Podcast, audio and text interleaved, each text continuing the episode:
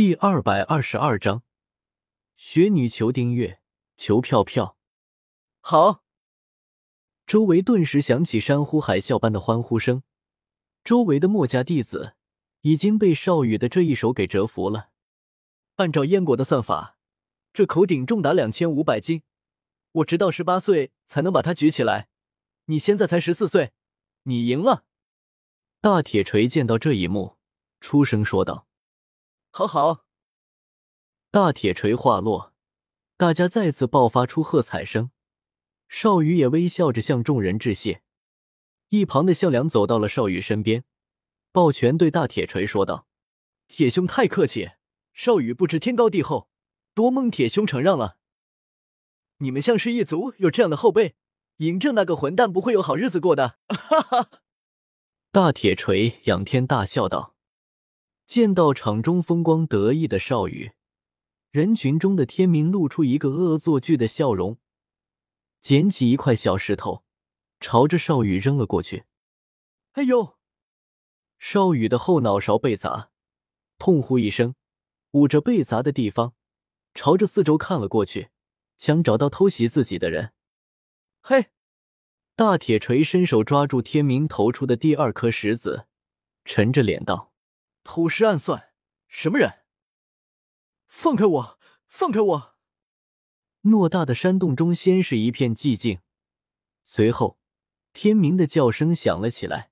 原来他刚才所做的事都已经被身后的两个墨家弟子看见，这会儿正被他们抓住双手和肩膀，难以动弹。压过来！大铁锤远远看着天明，厉声说道。你们两个混蛋，干什么？快把我放下！娇骂声中，天明被两位墨家弟子抓住双臂，带到大铁锤面前。你是那个不的小毛孩，居然敢在我面前撒野！你知道后果是什么吗？大铁锤抬起右手，一使劲，手中的石子瞬间被捏成齑粉，从指缝中洒了下来。天明看到这里，脸都吓白了。把他推到我面前来。”大铁锤说道。两个墨家弟子对视一眼，手一用力，便将天明推了出去。天明没有站稳，直接整个人趴在了少羽面前。“喂，一见面就给大哥磕头，你这小子还真是知书达理啊！”少羽走到天明身前蹲下，戏谑道：“嗯，好久没见到大哥，小弟真的很想很想你啊。”天明眼珠转了转，有些鬼机灵的说道：“啊！”少羽见到天明这么服软，惊讶的叫道：“这小子并不是这么轻易服软的人啊！”呀！趁着少羽吃惊、微微愣神的时候，天明马上露出本来面目，大叫一声，整个人扑向了少羽。不过，就在天明扑向少羽的一瞬间，一只大手突然从后面伸出，把天明凌空抓了起来。嗯，啊！天明拼命挣扎，可是却不能够前进一步。一回头，正好对上大铁锤那张大脸。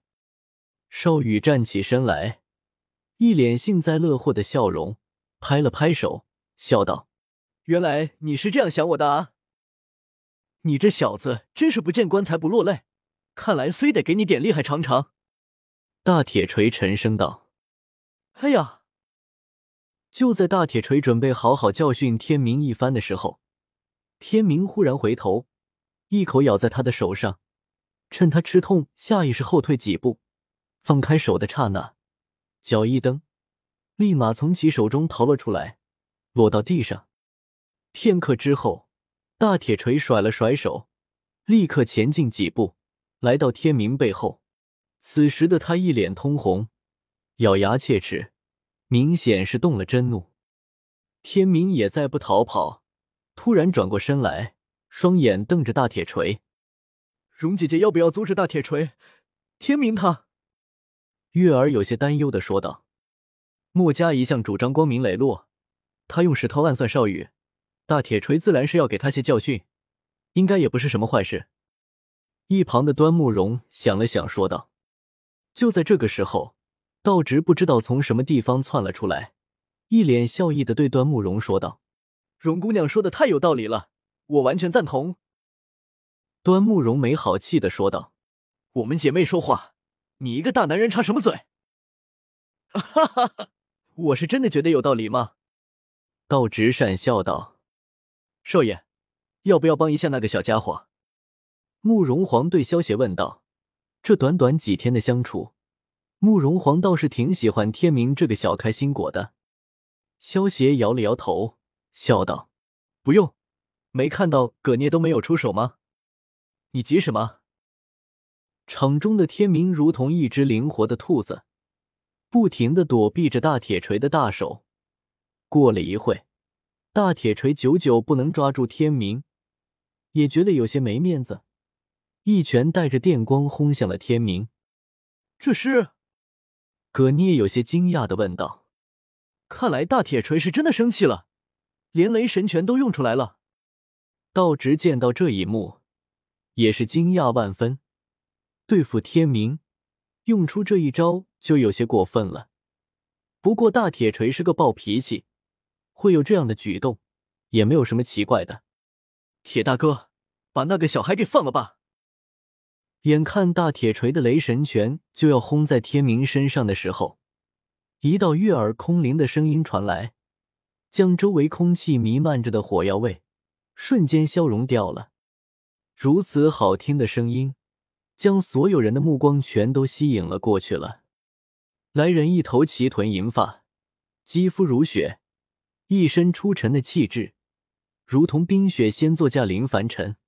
琴手上戴着一个银镶蓝水晶头饰，纤细的柳眉之下，一双水蓝色如同秋水般的眸子，淡淡的蓝色眼影，加上那张妩媚又清纯的瓜子脸，更是摄人心魄，夺人心智。圆润的耳垂上挂一对水晶耳坠，高挑挺拔的鼻梁下，薄薄的双唇如同玫瑰花般娇艳欲滴，修长的额颈戴着一条银镶蓝宝项链，洁白的皓腕上配着一对银手环，身着一件深蓝开襟绸裙，将其凹凸有致的身材衬托得更加诱人，盈盈不堪一握的细腰更是多一分嫌多。减一分嫌少，一双高挑雪白大长腿，在那开了一角的长裙下若隐若现，腿上佩戴着的银腿饰和银脚环，更是为其添上一抹别样的风情。那对玉足之上穿着的，则是一双蓝色水晶舞姬。好漂亮的女子！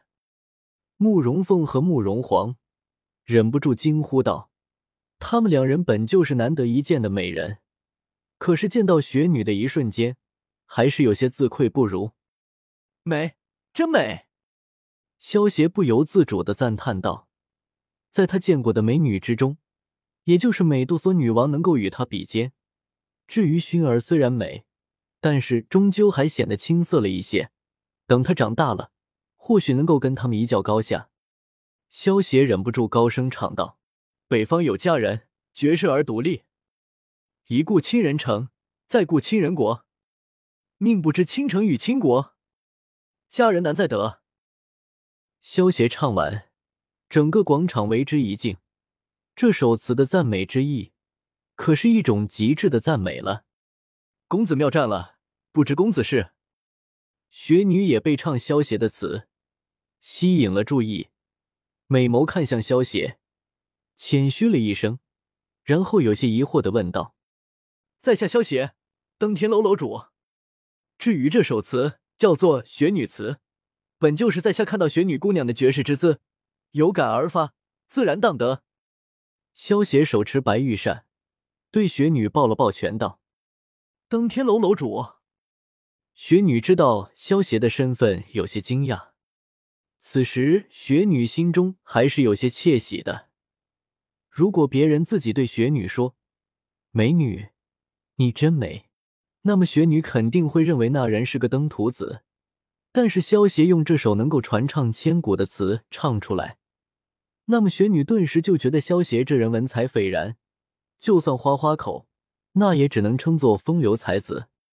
没想到富可敌国的登天楼楼主竟然会这么年轻，而且还是一位大才子。雪女见过萧公子了。雪女笑道：“她已经猜出萧邪应该是墨家的客人了，而且对萧邪的第一感觉也很好，所以说话很客气。”雪女身后的高渐离一脸警惕的看向了萧邪。雪女以前发过誓，这辈子都不会嫁人，所以她和雪女两人虽然是恋人，但是连吻都没有接过。